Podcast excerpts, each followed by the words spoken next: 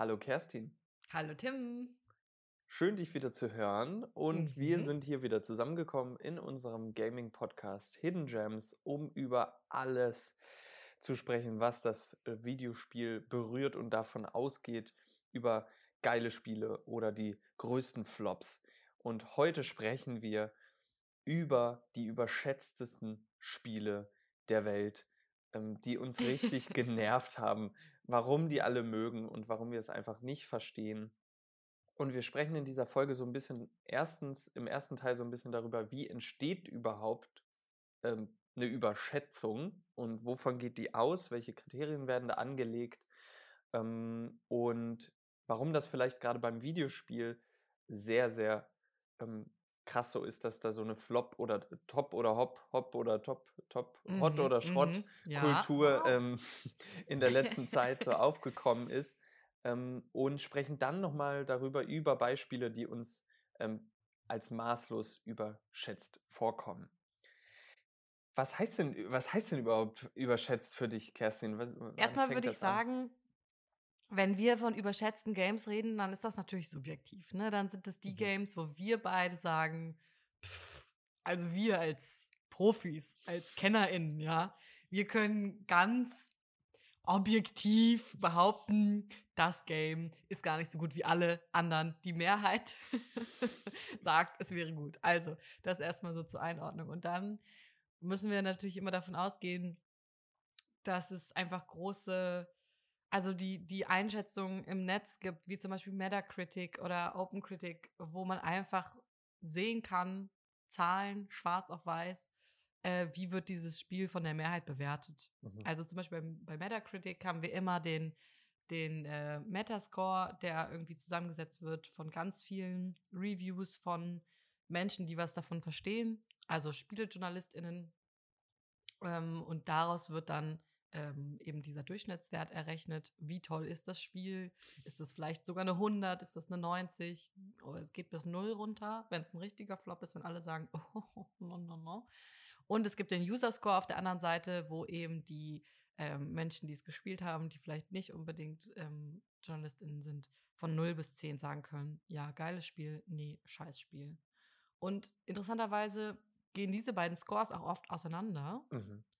Ähm, darüber können wir gleich noch mal ein bisschen sprechen, wa warum das so ist oder wie sowas passiert. Und was ich aber direkt festgestellt habe, als ich mich noch mal ein bisschen mit Metacritic auseinandergesetzt habe, ist, dass das ja auch einfach, dass da eine große wirtschaftliche Bedeutung hintersteckt hinter Ja, diesen Reviews, ne? Und hinter diesem, hinter diesem Score, der da gesetzt wird. Also wenn die sagen, ja, das ist eine 90, dann kurbelt das den Verkauf ordentlich an. Und die haben sogar auch Verträge mit Publishern. Und wenn du dann einen hohen Score erzielst, kriegst du eine Bonuszahlung zum Beispiel. Mhm, also es ist mhm. schon sehr beeindruckend, wie viel Geld auch einfach hinter diesem Review-System steht. Ja. Ja. Und ich habe, also ich habe auch das äh, Gefühl, dass, ähm, also natürlich, dass die, diese, dass da also fast schon ein erschreckender Zusammenhang besteht zwischen diesen großen Spielen ähm, oder den äh, sehr lange im Vorlauf angekündigten Blockbuster AAA-Spielen, die dann sozusagen eigentlich nie, jedenfalls innerhalb dieser Metacritic-Bubble, ähm, nie halt auch eine krass schlechte Wertung kassieren, obwohl die Stimmen ähm, sowohl von den Usern dann teilweise sieht man ja dann diese Diskrepanzen manchmal ähm, total konträr dazu stehen oder auch in den Formulierungen, das ist so spannend, wenn man sich nämlich ähm, die Reviews dann durchliest, also nicht nur auf die Mhm. Zahl guckt, dann gibt es enorm viele Kritikpunkte und das funktioniert nicht, das ist nicht gut gebalanced, äh, die Level sind zu lang und dann äh, steht aber trotzdem eine 89 am Ende.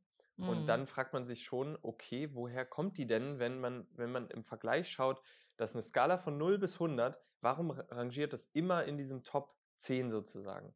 Und das Mhm. ist schon ähm, manchmal erschreckend irgendwie festzustellen. Auf jeden Fall. Und man muss ja auch ehrlich sein, wie oft schaut man sich die Reviews dann an? Also wie oft Mhm. sagst du, okay, ich klicke da jetzt rein und da sind irgendwie 115 Reviews hinterlegt ähm, und da schaue ich mir jetzt die Top-Beste, die Top-Schlechteste und zwei im Mittelfeld noch an, Mhm. um da irgendwie mir eine differenzierte Meinung zu bilden und zu entscheiden, kaufe ich das Spiel, spiele ich das Spiel. Wahrscheinlich relativ selten. Das heißt, diese Zahlen haben auch einfach eine unglaubliche Macht. Mhm, Ne? Und bilden aber trotzdem nicht die Komplexität ab eines Spiels. Also es Voll. ist, es ist dann wirklich nur dieses gut äh, oder böse oder gut oder schlecht ähm, äh, äh, System, aber es können Systeme funktionieren an oder Dinge an einem Spiel. Es kann eine wahnsinnig tolle Story haben, aber das Spiel ist einfach total ähm, bescheuert. Ähm, oder eben andersrum, dass sozusagen das Spiel gut ist, das ist keine gute Story, die Mechanik ist irgendwie nicht besonders. Ähm, aber es wird dann sozusagen nur diese Zahl erstmal angezeigt, so in der alles irgendwie kulminiert. Und das ist auch, gibt es viele Kritiken. Also ich habe mich auch so ein bisschen davon verabschiedet und lese, lese eigentlich gerne so ein bisschen Reportagen oder fast essayistische Auseinandersetzungen mit den Mhm. Spielen. Ähm, oder schau mir sozusagen auch Video-Reviews an, weil dann ähm, passiert sozusagen der Abgleich von dem Spiel, wie es aussieht und dem, wie es beschrieben wird, eigentlich. Ich kann mir einen Eindruck machen, sozusagen parallel und schaue nicht nur auf so Zahlen. Mhm, ja.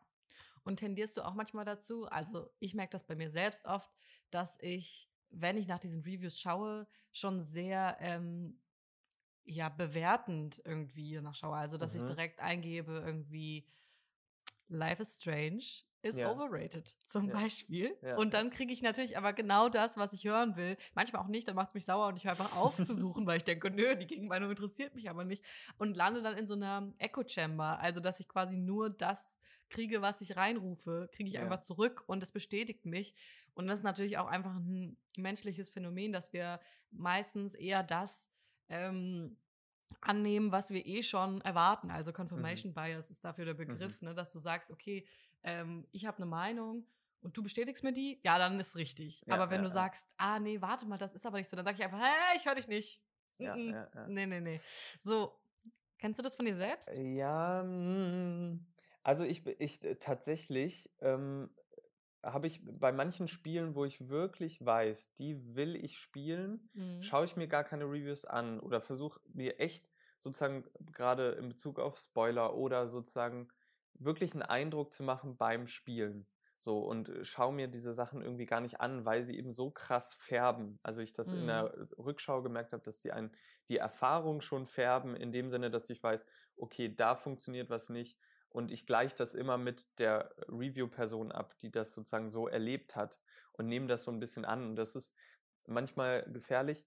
Wenn ich aber wirklich überlege, okay, ähm, ist das ein Spiel für mich, dann schaue ich mir oft, versuche ich mir Reviews anzuschauen, die, obwohl das natürlich irgendwie Quatsch ist, die größtmögliche Objektivität irgendwie Mhm. so ein bisschen an den Tag legen. Oder die größtmögliche Subjektivität. Also äh, tatsächlich finde ich das auch geil, wenn man wirklich halt offen und ehrlich sagt, das und das finde ich ähm, nicht auf Basis der allgemeinen Meinung, sondern meiner Spielerfahrung cool oder nicht cool. Das funktioniert, das funktioniert nicht. Und ähm, ich glaube, das Spannende ist, was du ja gesagt hast, man ist schon vor, voreingenommen und das Mhm. hat auch damit zu tun, dass bei Videospielen halt ein enormer Vorlauf entsteht, bevor das Spiel überhaupt da ist. Ja. Ähm, also wir haben von Seiten der Publisher und, und SpieleentwicklerInnen, ähm, es werden Spiele angekündigt Jahre im Voraus. Ja? Ähm, also wirklich zwei, drei, vier Jahre im Voraus werden dann nach hinten raus oft verschoben, weil das auch ein enormer Aufwand ist. Und dadurch entstehen schon äh, so krasse Diskurse über Spiele und Vorstellungen Mhm. und auch Hype sozusagen. Ja. Ähm, und Hype ist eigentlich, finde ich, immer eine Gefahr. Also, Das, ja, So. ich bin da ganz bei dir. Das ist ein bisschen wie Online-Dating. Du schreibst mit der Person und immer wenn was zurückkommt, wo du denkst, ah, wie süß, dann machst du dir ein Bild von der Person und die wird Mhm. immer besser und immer schöner und immer toller. Und dann triffst du die und denkst, ja, nee, kannst du bitte wieder zurück in meinen Kopf gehen, in meine Vorstellung? ja, und so ist das auch ein bisschen äh, mit dem Hype, der so angekoppelt wird, weil die Pre-Sales einfach immer wichtiger geworden sind. Mhm, Ne? mhm, Also die, die äh, irgendwie ist es so wichtig geworden, dass Menschen pre-ordern, schon bestellen, bevor das Spiel überhaupt raus ist, Ja. weil so macht man einfach Cash mhm, mhm. in der Industrie. Aber es ist, also es ist auch eben immer mehr so ein krasses Roulette-Spiel geworden. Also ähm, jedenfalls in dem Bereich, wo eben das alles auf einen Release zuarbeitet, weil ähm, Mhm. desto länger der Vorlauf ist, desto mehr kleine Bits ich irgendwie gebe, desto mehr Einblicke, Trailer, ähm, ohne das Spiel selber zu geben, weil es gibt ja auch die Gegenbewegung, dass Spiele in den Early Access kommen. Also, dass Mhm. ganz klar gesagt wird, das Spiel ist noch nicht fertig, wir wollen es noch weiterentwickeln mit euch als Community gemeinsam. Und jetzt gucken wir, was, was ist der Kern. Das ist sozusagen die Gegenbewegung, das heißt sozusagen die Offenlegung des Skelettes.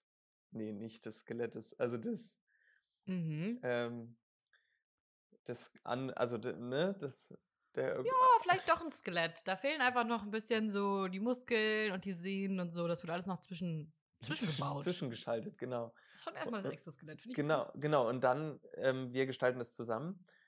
Ähm, was ich auch, ja, ist auch ein Streitpunkt auf jeden Fall, so Mhm, dieses ja. Early Access und so. Aber ich finde das eher fast besser, als zu sagen, okay, das kommt jetzt und ähm, ich, ich, ich, ich werfe es jetzt den Hunden zum Fraß vor und gucke, was passiert. Weil dann Ja. oftmals auch das äh, passiert, eben dieses Hop oder Top. Ja. Auf jeden Fall.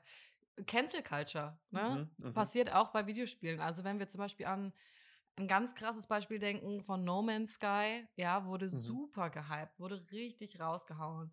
Und das ist komplett gescheitert. Gut, das ist auch daran gescheitert, dass sie Sachen versprochen haben, die einfach nicht im Spiel drin waren. Mhm. Ne? Also sie waren halt, wenn wir davon ausgehen, es gibt eine Transparenzskala, dann waren sie halt bei einer, bei einer Null, ja. Ja. Wahrscheinlich einer minus, minus zwei, drei, vier, fünf. Also, und da, danach, dieses Spiel hat sich übelst verbrannt daran. Ja, das, da, da hast du jetzt äh, interessanterweise ein Beispiel rausgepickt, was noch ähm, das besondere Kriterium beim Videospiel zeigt, weil klar, ein Release ist enorm, enorm wichtig und Mhm. auch gerade man kann dann eben, wenn man die Erwartungen, die man geschürt hat, nicht einhält, richtig gegen die Wand fahren und dann ist das Spiel erstmal medial verbrannt, weil dann gerät es irgendwie durch Plattformen wie Reddit oder Twitter halt in so eine Meme-Spirale und wird halt richtig auseinandergenommen. Oder Mhm. durch so Phänomene wie sogenanntes Review-Bombing. Das bedeutet nämlich, dass aufgrund von der Frustration die Leute so voreingenommen sind, dass sie nicht mehr äh, jetzt zum Beispiel auf so Metacritic sagen, okay, das war jetzt eine, eine 6,5 oder so, sondern halt sagen, nein, das war so scheiße, das hat mich so enttäuscht, es kriegt eine Null. Und so Mhm. entstehen halt auch so totale Zerrbilder davon, dass Spiele halt einfach eigentlich dadurch populär werden, dass sie das schlecht bewertete Spiel auf einmal sind.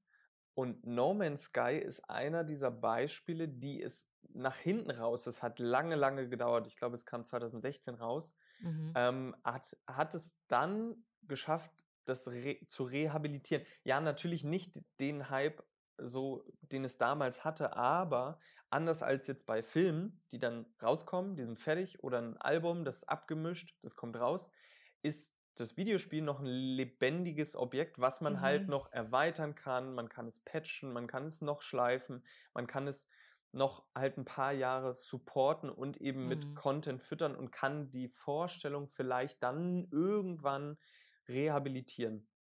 In Ansatzweise. Nicht komplett, das glaube ich nicht, aber Mhm. es ist halt spannend, dass dann noch eine Chance auch besteht, das wiederherzustellen. Da ist eine Chance, da haben wir ja beim letzten Mal auch über, über Cyberpunk gesprochen, dass da äh, Mhm. irgendwie dann noch was passiert. Aber ich finde äh, diesen, dieser Kniefall, der dann danach immer passiert, dieses, oh, es tut uns so leid, wir haben so viel versprochen und haben es nicht Mhm. eingehalten und jetzt sind wir so überrascht davon, dass alles komplett scheiße finden. Das finde ich, kann man sich halt sparen, indem Mhm. man im Vorhinein einfach nicht so viel verspricht und einfach sa oder ja, einfach ein bisschen transparenter damit umgeht, zu sagen, ja, Ja. wir brauchen hier diesen ganzen Hype ein bisschen und wir Mhm. brauchen dieses ähm, Vorankündigen und eure Unterstützung, weil anders können wir es einfach nicht finanzieren, dass dieses Spiel rauskommt, Mhm. zu dem Zeitpunkt, wo es vielleicht rauskommen soll. Aber wir, wir sind ein bisschen transparenter mit dieser ganzen äh, Strategie, dass es eben Ja, ja, Marketing ja. ist, oder? Und dass da eine Wirtschaft hintersteckt, das, das wissen wir ja alle. Also wir können ja auch nicht sagen, die machen Spiele, weil sie Spiele machen wollen. Nee, die leben davon halt auch. Mhm. So.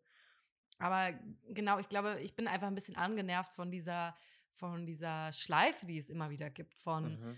übertriebener Hype, Versprechen, die man nicht halten kann. Das Spiel kommt raus, es kriegt einen super schlechten User-Score, alle sind mega pisst, Kniefall und in den nächsten drei Jahren wird nochmal dran gearbeitet und Ja. vielleicht hast du Glück und erinnerst dich dran und sagst, ah, okay, da gucke ich nochmal rein. Ja. Ja, ich glaube auch oder hoffe so ein bisschen, weil jetzt auch gerade das letzte Jahr war auch wieder ein Beispiel, ja, da gab es irgendwie drei, vier Titel, die halt richtig, richtig von großen Publishern richtig auf die Schnauze gefallen sind. Mhm. Und dann eben in der Senke, also in der, na, im Nirvana der Bedeutungslosigkeit Mhm. äh, einfach ähm, verschwinden. Und das ist, glaube ich, äh, grau, äh, das Grauen schlechthin, dass man sozusagen ein, ein Spiel, an das man sich nicht erinnert, schafft. Ja. Weil das will, will man, glaube ich, eigentlich nicht machen. Mhm. Und dass da vielleicht einfach ähm, sowas entsteht wie eine Kultur von, hey, wir bringen es raus, wenn es fertig ist. Natürlich sind wir irgendwie in so äh, Investorenketten verstrickt, aber wir versuchen die irgendwie zu, nicht zu brechen, aber irgendwie zu gucken, ja, es bringt ja auch nichts, dann ein unfertiges Spiel rauszubringen. Mhm. Ähm, das ist ja bei den Indie-Titeln oftmals so, dass die halt dadurch, dass sie gar nicht die Möglichkeiten haben, die PR-Möglichkeiten, jetzt mega viel Geld in Öffentlichkeitsarbeit oder Werbung zu stecken, die dann immer sozusagen die Speerspitzen sind, bei denen es dann funktioniert, in denen halt Mhm. nichts da war, keine Vorstellung, kein Hype und dann kommt's raus und ist ein gutes Spiel oder nicht. Oder ist dann halt richtig geil. Und das ist ähm, natürlich schwierig, wenn du halt so ein riesen äh, Dinosaurier bist wie äh, Rockstar oder EA oder was weiß ich, Mhm. ähm, bei dem auch eh schon, egal, auch spielunabhängig so eine Vorstellung von, okay, das wird irgendwie großes Spiel herrscht. Auf jeden Fall. Ja. Ja. Sprechen wir doch jetzt mal über überschätzte Spiele unserer Meinung nach, die irgendwie genau viel zu viel versprechen und dann äh, beim Spielen aber äh, nicht so gut sind. Mhm. Ja. Ich glaube, ich würde am liebsten anfangen mit einem Titel, der, also wahrscheinlich hat er auch viel versprochen, aber vor allem die Gaming-Szene, die stellt dieses Spiel auf so ein hohes Podest und das, das begreife ich nicht. Und das ist die Dark Souls-Reihe, ja. Mhm. Ich verstehe einfach nicht, warum das, warum alles an diesem Spiel gemessen wird. Das ist einfach, was ich nicht verstehe. So, es ist ein, es war zu seiner Zeit, als es rausgekommen ist, bahnbrechend, meinetwegen. Es gab irgendwie Mechanics, die sonst so keiner gemacht hat. Der Schwierigkeitsgrad, die Frustration, mit der irgendwie gearbeitet wird, diese Challenge, die die Leute scheinbar so packt, ja Hm. okay, kann ich irgendwo alles so einen Tick weit nachvollziehen, vielleicht auch nicht verstehen, aber nachvollziehen. Aber so, warum das gerade immer noch so ein Ding ist, warum gerade alle Streamer irgendwie das wieder auspacken und sagen, oh, wir machen jetzt einen No-Death-Run, weil man stirbt sehr oft und das ist der Spaß daran, haha, wir sterben nicht und wer am längsten durchhält, gewinnt und machen da irgendwie Wettbewerbe draus. Und ich denke einfach nur so, es sieht so scheiße aus. es ist so hässlich. Die Soundeffekte, sorry, aber sind furchtbar. Die Welt. Ich finde es einfach absurd, warum das so ein gutes Spiel sein sollte. Ich verstehe es nicht. Ähm, ja, ich, ich kann es ähm, verstehen, weil ich glaube, es ist an dem Spiel äh, brechen sich äh, äh, die Lanzen, glaube ich, weil da ist so viel Mist. Es wird irgendwie dieses, dieser Mythos, also dieses Spiel ist zu so einem Mythos geworden oder diese Reihe, ähm, gerade in der Art und Weise, wie es, wie es erzählt, weil es gibt irgendwie, eigentlich ist der Kern diese Kampfmechanik und sozusagen diese Welt, in der sich bewegt wird. Und da wird halt nicht offensichtlich sozusagen alles erzählt, sondern es ist versteckt in Item-Beschreibungen, in sozusagen den Charakteren, die irgendwie ganz, ganz kryptische Sätze von sich geben. Und ich glaube, es, äh, da wurde so eine Art ähm, irgendwas wachgerufen, was total ähm, archaisches und jetzt müssen wir aus diesem Spiel so richtig krass irgendwas äh, rauslesen, was äh, sehr, sehr viel Bedeutung in sich trägt. Und wenn das nicht so ist, äh, dann, dann ähm, lag ich ja die ganze Zeit falsch. Und ich glaube, da wurde halt sowas ange ange Mhm. angekurbelt, aus dem man jetzt nicht mehr rauskommt. Ah, ja. Also man Mhm. muss das sozusagen diesen Pillar of E- Eternity oder diesen, dieses Spiel auf diesem Podest lassen, weil alles andere sonst zusammenbricht. Ah ja, verstehe. Mhm. Ja, okay. Aber ganz ehrlich, die Story, die ist auch so hirnrissig. Es Mhm. macht alles keinen Sinn. Vor allem, was ich so krass finde, die Entscheidung äh, zu sagen, oder es wurden sehr viele Entscheidungen getroffen, wo ich gedacht hätte, das, das nervt die Leute so sehr, dass sie sagen, nö, ich habe keinen Bock mehr. Zum Beispiel, dass du richtig viel einfach auch einfach nachlesen musst, weil du nicht checkst, wie die Quests funktionieren. Wenn du die eine Person an der Stelle angesprochen hast, dann kommt die andere Person an der anderen Stelle nicht mehr und dann kriegst du die Quest nie zu Ende. Oder du musst die eine Person umbringen, damit die andere Person dich später nicht angreift und du die umbringen musst. Weißt du, und sowas, wo du so denkst, ja, okay, mach's halt noch willkürlicher Ja, und komplexer, verstehe ich nicht. Nee, aber da, Verstehe ich nicht. ja, nee, da wäre ich jetzt sozusagen an dem Punkt zu sagen, das finde ich spannend, dass die das in dieser Nicht-Offenlegung oder es, man kann die Kausalketten nicht alle irgendwie zurückverfolgen und äh, es geht nicht darum, alles zu sehen in dem Spiel oder, oh Gott, wenn ich das mache, dann verpasse ich ja was. Finde ich eigentlich cool, dass die eben nicht sagen, ähm, man, man kann sich irgendwie alles offen lassen, weil so entsteht ja sozusagen eine Konsequenzhaftigkeit. Also wenn ich den mich entscheide, diesen ähm, non-playable Character anzugreifen, dann gibt er mir dieses und jenes Item nicht. Und ich weiß das ja nicht. Und nur indem ich es nachlese, ähm, kriege ich ja ein Defizit vorgegaukelt. Also weiß ich von diesem Defizit. Und das ist genau dieses, äh, wo wir auch drüber gesprochen haben in der 100%-Folge. Bei Dark Souls geht es irgendwie darum, seinen Weg zu bestreiten in dieser Welt und sich zu entscheiden, ob ich jetzt links oder rechts gehe.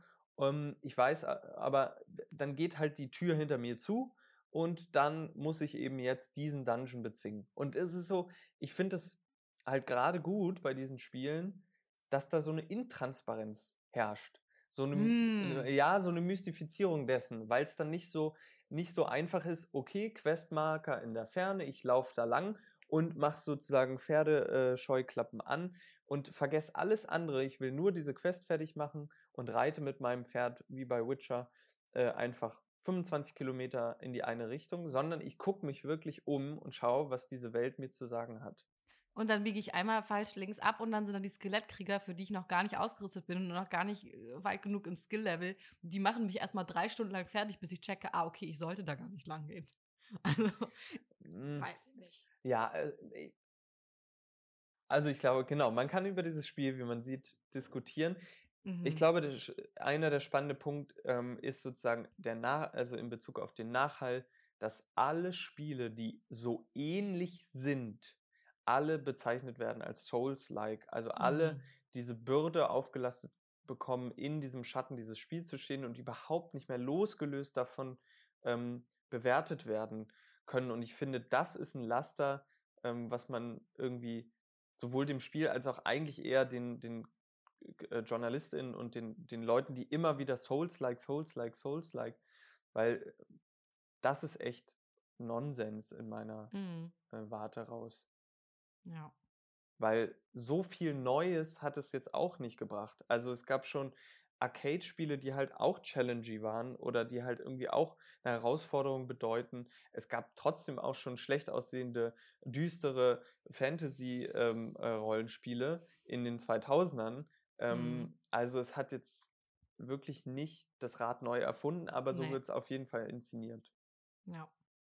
Und ich möchte noch mal ganz kurz anfügen, generell gegen Souls-like-Spiele würde ich gar nicht äh, generell immer gegen haten, weil zum Beispiel Sekiro von den gleichen Machern fand ich ein gutes Spiel. Hat für mich voll funktioniert. Hat ein Mhm. bisschen anders die Story erzählt, hatte eine, ein bisschen ausgefeiltere, meiner Meinung nach, Kampfmechanik. Mhm. So, aber also warum Dark Souls immer noch die Spitze von allem ist. Wir werden sehen. Morgen kommt Elden Ring raus. Ja. Jetzt, wo wir gerade aufnehmen, am 25. kommt Elden Ring. Also der Nachfolger. Vielleicht passiert da ja noch mal was ganz Aufregendes. Ja, ich werde es wahrscheinlich das ganze Wochenende lang spielen. Hat sich so Mhm. ergeben. Und ähm, mal gucken. Ich habe tatsächlich keine Erwartungen. Aus dem Grund, also ja, wahrscheinlich irgendwie peripher, aber ich habe mir keine Trailer, nichts, eigentlich gar nichts angeguckt. So. Ich erwarte einfach, dass es wieder mal ein grotesk hässliches Spiel für 2022 wird, aber ansonsten, wir werden sehen. Ach, Kerstin, du immer mit deinem, du, du guckst immer nur auf die Außenhülle. Das geht nicht, ja. Sorry. Also, Dark Souls ist überschätzt. Sorry, ja. Ähm, ich würde jetzt äh, zum zweiten Beispiel übergehen, Mhm. wofür ich sehr viel, äh, wo ich sehr äh, sauer drauf bin. ja. Ähm, und ich habe eine Met Metapher äh, ähm, mitgebracht. Und zwar, Okay. Es geht um Horizon Zero Dawn. Und Horizon Zero Dawn ist, ähm, ist so ein sehr, sehr gut von außen saniertes Altbauhaus. Und es gibt an der einen Hm. Seite ist so eine, ähm, so eine Freifläche, also so, eine, äh, so abgeschnitten das Haus. Und da auf der Fläche ist sozusagen, hat so ein richtig cooler Street Art Künstler so ein richtig monumentales, emotionales Werk drauf gekleistert, was man Mhm. praktisch von aus, aus der ganzen Welt, äh, aus der ganzen Stadt sieht und einem entgegenspringt, wenn man da Mhm. entlang fährt. Wenn man aber in dieses Haus geht, merkt man, ähm, dass sozusagen die Treppenstufen ähm, unter einem zusammenbrechen. Wenn man den Putz anfasst, dann bröckelt alles. Oh Aber in der einen Wohnung wurde das, ähm, wurde die, die, das Badezimmer richtig gut renoviert. Also das Badezimmer Mhm. ist richtig gut.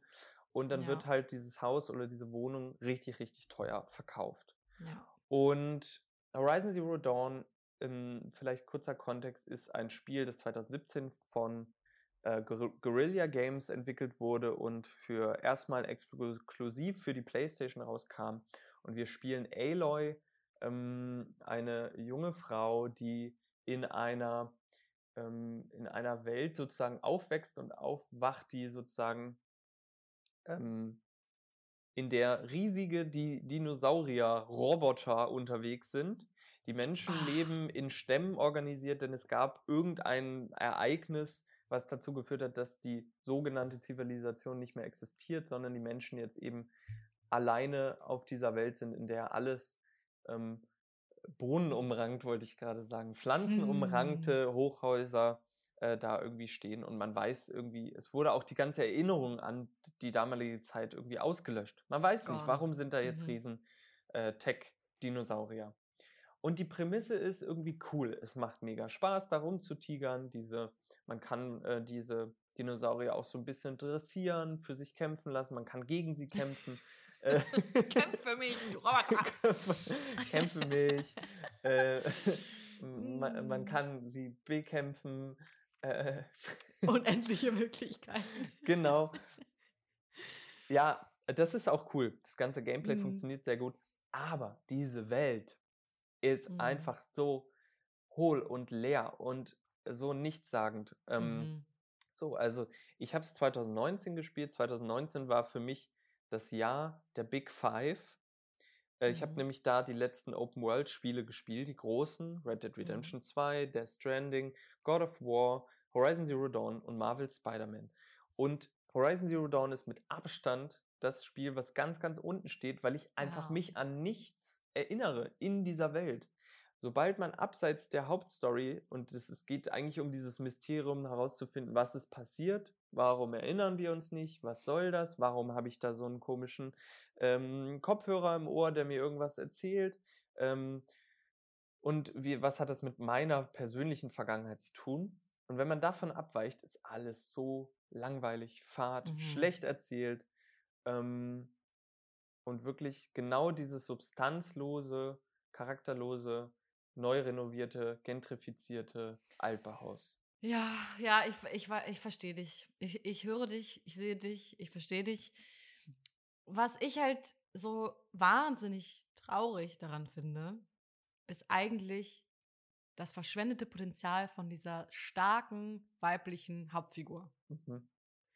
Weil alle Spiele, die du vorher aufgezählt hast, alle anderen, wo du gesagt Mhm. hast, die du gespielt hast in dem Ja. Jahr, die eine ähnliche Prämisse von Open World und Quest-Design Mhm. irgendwie Mhm. verfolgen, Mhm. haben halt keine weibliche Hauptfigur. Und dann Ja. haben wir endlich mal eine Aloy, ja, endlich mal, die einfach richtig cool sein könnte und richtig strong und nach ihrer Bestimmung sucht und nach irgendwie versucht rauszufinden, wo sie herkommt, wo sie hin soll, wo sie reinpasst, die irgendwie auch verstoßen wurde einfach von ihrem Volk und jetzt versucht da wieder reinzukommen Mhm.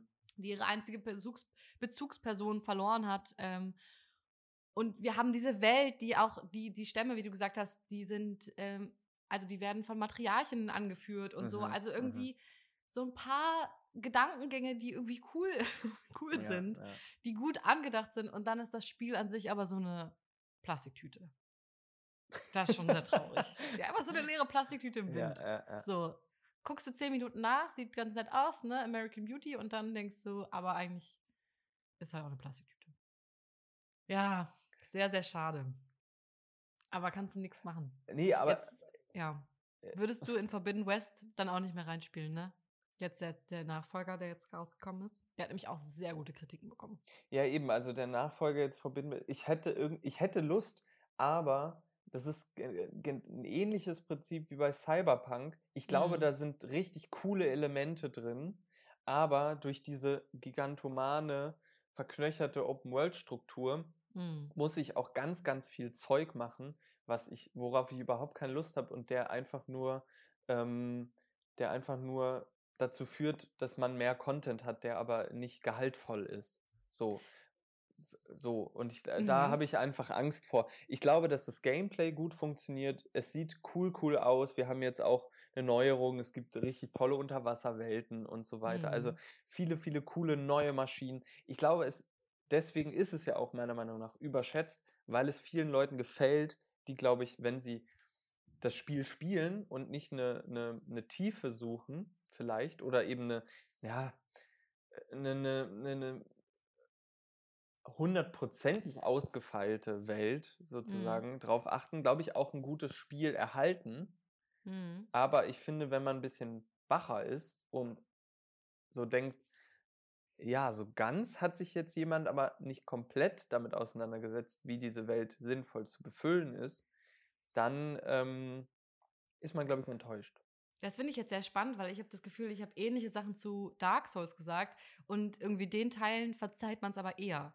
Dass die Welt zum Beispiel nicht so voll ist. Dass man eigentlich nur rumrennt und Gegner abmetzelt. So. Dass nicht so wahnsinnig viel passiert. Das finde ich irgendwie einen interessanten Punkt. Aber ja, vielleicht einfach die andere Erwartungshaltung, die man hat. Weil man bei den Souls-Titeln weiß, was man kriegt. Mhm. Und bei Horizon, tja.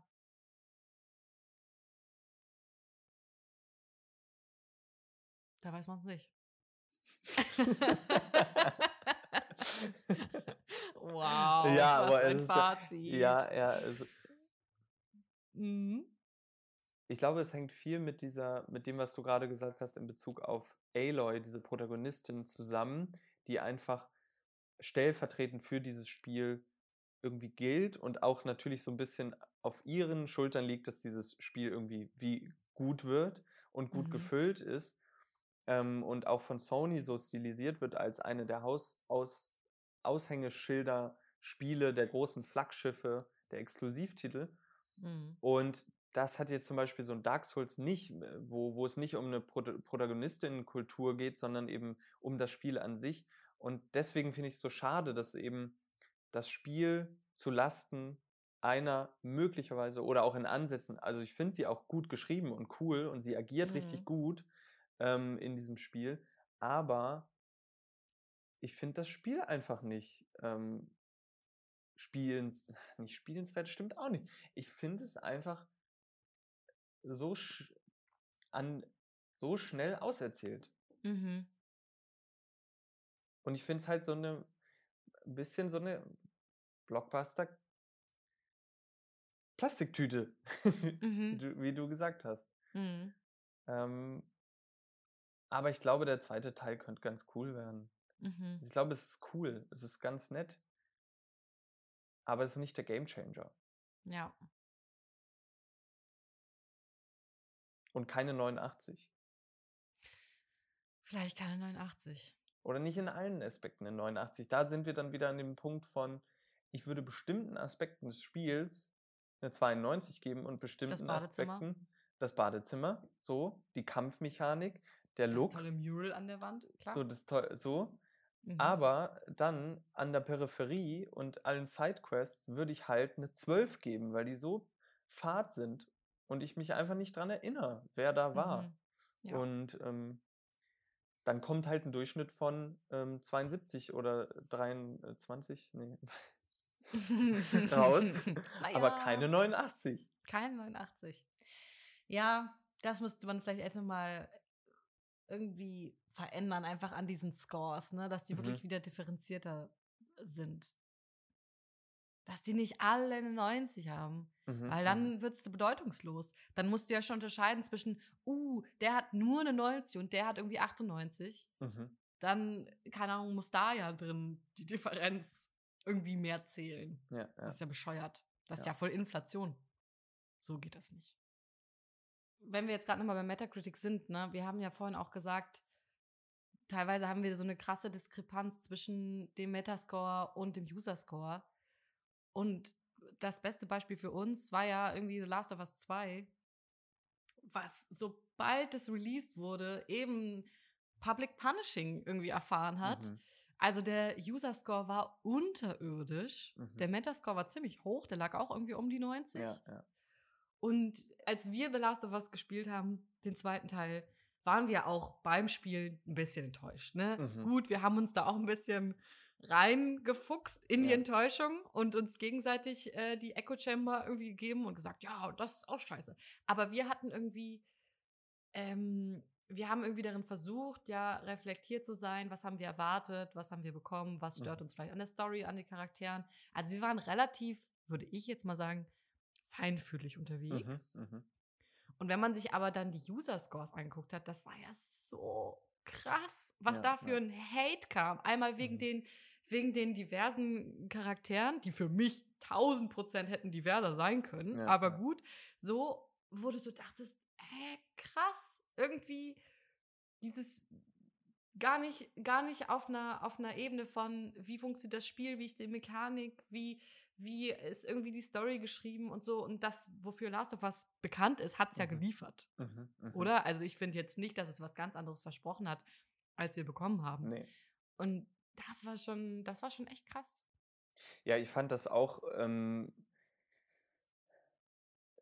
also ich weiß auch nicht, ob das, ob die einfach erwartet haben, dass, ähm, dass The Last of Us 2 wieder so eine Feel-Good-Journey ist, ähm, wo man einfach so ein bisschen durch Hochhäuserschluchten mit seinem Dad irgendwie ähm, äh, zieht äh, Mhm. und spielt jetzt halt Ellie statt Joel, den Protagonisten aus dem ersten Teil. So. Und das ist so, ähm, was erwartet ihr in dieser, in dieser Welt ähm, und in dieser Erzählung? Und ich fand, ähm, ich war auch sehr, sehr enttäuscht irgendwie Mhm. ähm, nach dem ersten Playthrough und habe mir im Nachhinein durch diese ganze, durch diesen ganzen Diskurs äh, auch angeschaut und war dann im Nachhinein, fand ich es aber einen mutigen Schritt, den sie getan haben. Also eine, eine, einen Protagonisten-Switch zu machen in der Mitte des Spiels und die, die ganze, ähm, den ganzen Weg nochmal aus einer anderen Perspektive zu erzählen, um zu, Mhm. zu zeigen, okay, ähm, Gewalt und Rache hat auch eine Gegenseite und hat auch sozusagen, einen Gr- es hat auch einen Grund, warum man ähm, sehr brutale Entscheidungen vielleicht fällt oder fallen könnte und so. Und Mhm. ähm, äh, gerade diese Fixierung auf die Gestaltung und ähm, ähm, der Charaktere fand ich einfach völlig ähm, losgelöst von dem eigentlichen Spiel, sondern da hat sich irgendwie gezeigt, ähm, dass sozusagen explizit nach Hassmotiven, Bildern ähm, oder Personen äh, das sich irgendwie exemplifizieren muss. A, ich finde das Spiel schlecht, weil da ist eine Figur drin, die ist zu androgyn oder die stirbt zu früh oder die darf nicht sterben oder die ist viel zu cool oder die, ähm, die taucht nicht auf oder also es war so ganz, ganz, also einfach unfassbar emotionalisiert, Mhm. ähm, Ja. diese Debatte darum. Ja. Und mit so viel Hass, so unglaublich hasserfüllt. Mhm. Ja. Und das war so spannend, weil als ich den, den Score das erste Mal gesehen habe, den User-Score, habe ich gedacht, ja, genau so ist es nämlich. Ich Mhm. finde das Spiel auch scheiße. Und dann habe ich mir die Reviews angeguckt und habe gedacht, oh mein Gott. Nein, habe ich mich gerade gleichgestellt mit diesen Menschen, die gerade so hasserfüllt, so homophob, so unglaublich unmenschlich über dieses Spiel, über die EntwicklerInnen reden. Mhm. Habe mich erstmal richtig geschämt, mich richtig schlecht gefühlt Mhm. und denk so, ähm, ja, wie traurig das ist, dass das so, dass das gar nicht differenziert wird und dass die wieder die lauteste Stimme haben. Ja, aber d- ja, also es ist spannend, dieser Reflex von dir, dass du sagst, okay, bin ich jetzt Teil davon, weil ich meine, du hast ja jetzt nicht auf Metacritic das irgendwie abgegeben oder so, oder das ja auch nicht versucht, jetzt äh, dein Gefühl sozusagen in einer Nummer auszudrücken, Mhm. sondern hast ja gesagt, okay, dieses Spiel hat mich enttäuscht oder irgendwie nicht so abgeholt oder im Laufe des Spiels, ähm, also it, it, it wasn't a match so. Und Yes. ich glaube, diese Fokussierung auf eine Übersetzung auf eine Nummer, die dann irgendwie über Fall und oder Meisterwerk entscheidet, ist halt, glaube ich, eine Problemstellung, Mhm. ähm, die, die so eine ganze Diskussion, was ist irgendwie gut darüber, halt ein bisschen im Keim erstickt. Ja, So. absolut. Ja. Ja, ich glaube, diese, diese Zahl oder die ganzen Kommentare, die sollten einfach nur wehtun. Mhm. Mhm. Das war einfach eine Bestrafung. Ja. Wir haben in dieser Folge rausgefunden, dass Dark Souls überschätzt sein kann und dass Horizon Zero Dawn ähm, eine, Eine Plastiktüte im Plastik, Wind ist. eine Plastiktüte im Wind ist ähm, und dass wir eine differenziertere Feedback- und Kritikkultur brauchen, die Ja. nicht nur über sozusagen overrated, sucks oder Meisterwerk und ähm, Säule ähm, der Erde Mhm. ähm, differenziert, sondern eben dazwischen auch was findet. Also Mhm. mehr auch sagt, das ist nett, das ist gut, aber Da geht noch was. da geht, noch- da, ne? da Also mehr, geht noch- da geht noch was. Mehr, so ein bisschen bisschen, mehr Zwischentöne einfach. ja, ein bisschen mehr, Z- ja, ein bisschen mehr Zwischentöne. Mhm. Es klang gerade so ein bisschen so wie auf dem Jahrmarkt. Da geht noch was, da Okay, geht noch was. go. Mhm. Ja. Traumjob. Ich habe gehört, ich habe die Stimme dafür. Ja, äh, wurde dir das schon mal gesagt? ähm, ja, Naja, gerade. äh, von also- anderen Menschen außer mir selbst, ganz sicher. Mann, Tim, Nee, ja. bloßgestellt. Nein, nein. Oh. Okay. Ja, Tim. Ja, es, war, Kerstin. es war mir ein großes Vergnügen. Ich habe mich sehr gefreut, dass wir ähm, nicht immer einer Meinung waren. Das Ja. macht mich immer sehr glücklich. Es macht mich auch glücklich. Und ist auch, ähm, ich würde gern mal mit dir ähm, Dark Souls spielen. Mhm. Okay. nee, es reicht jetzt.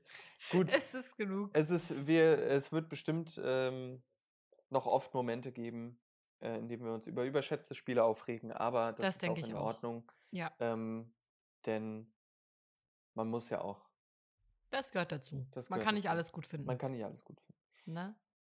Kerstin, Okay. Tim, bis zur nächsten Folge. bis zur nächsten Folge.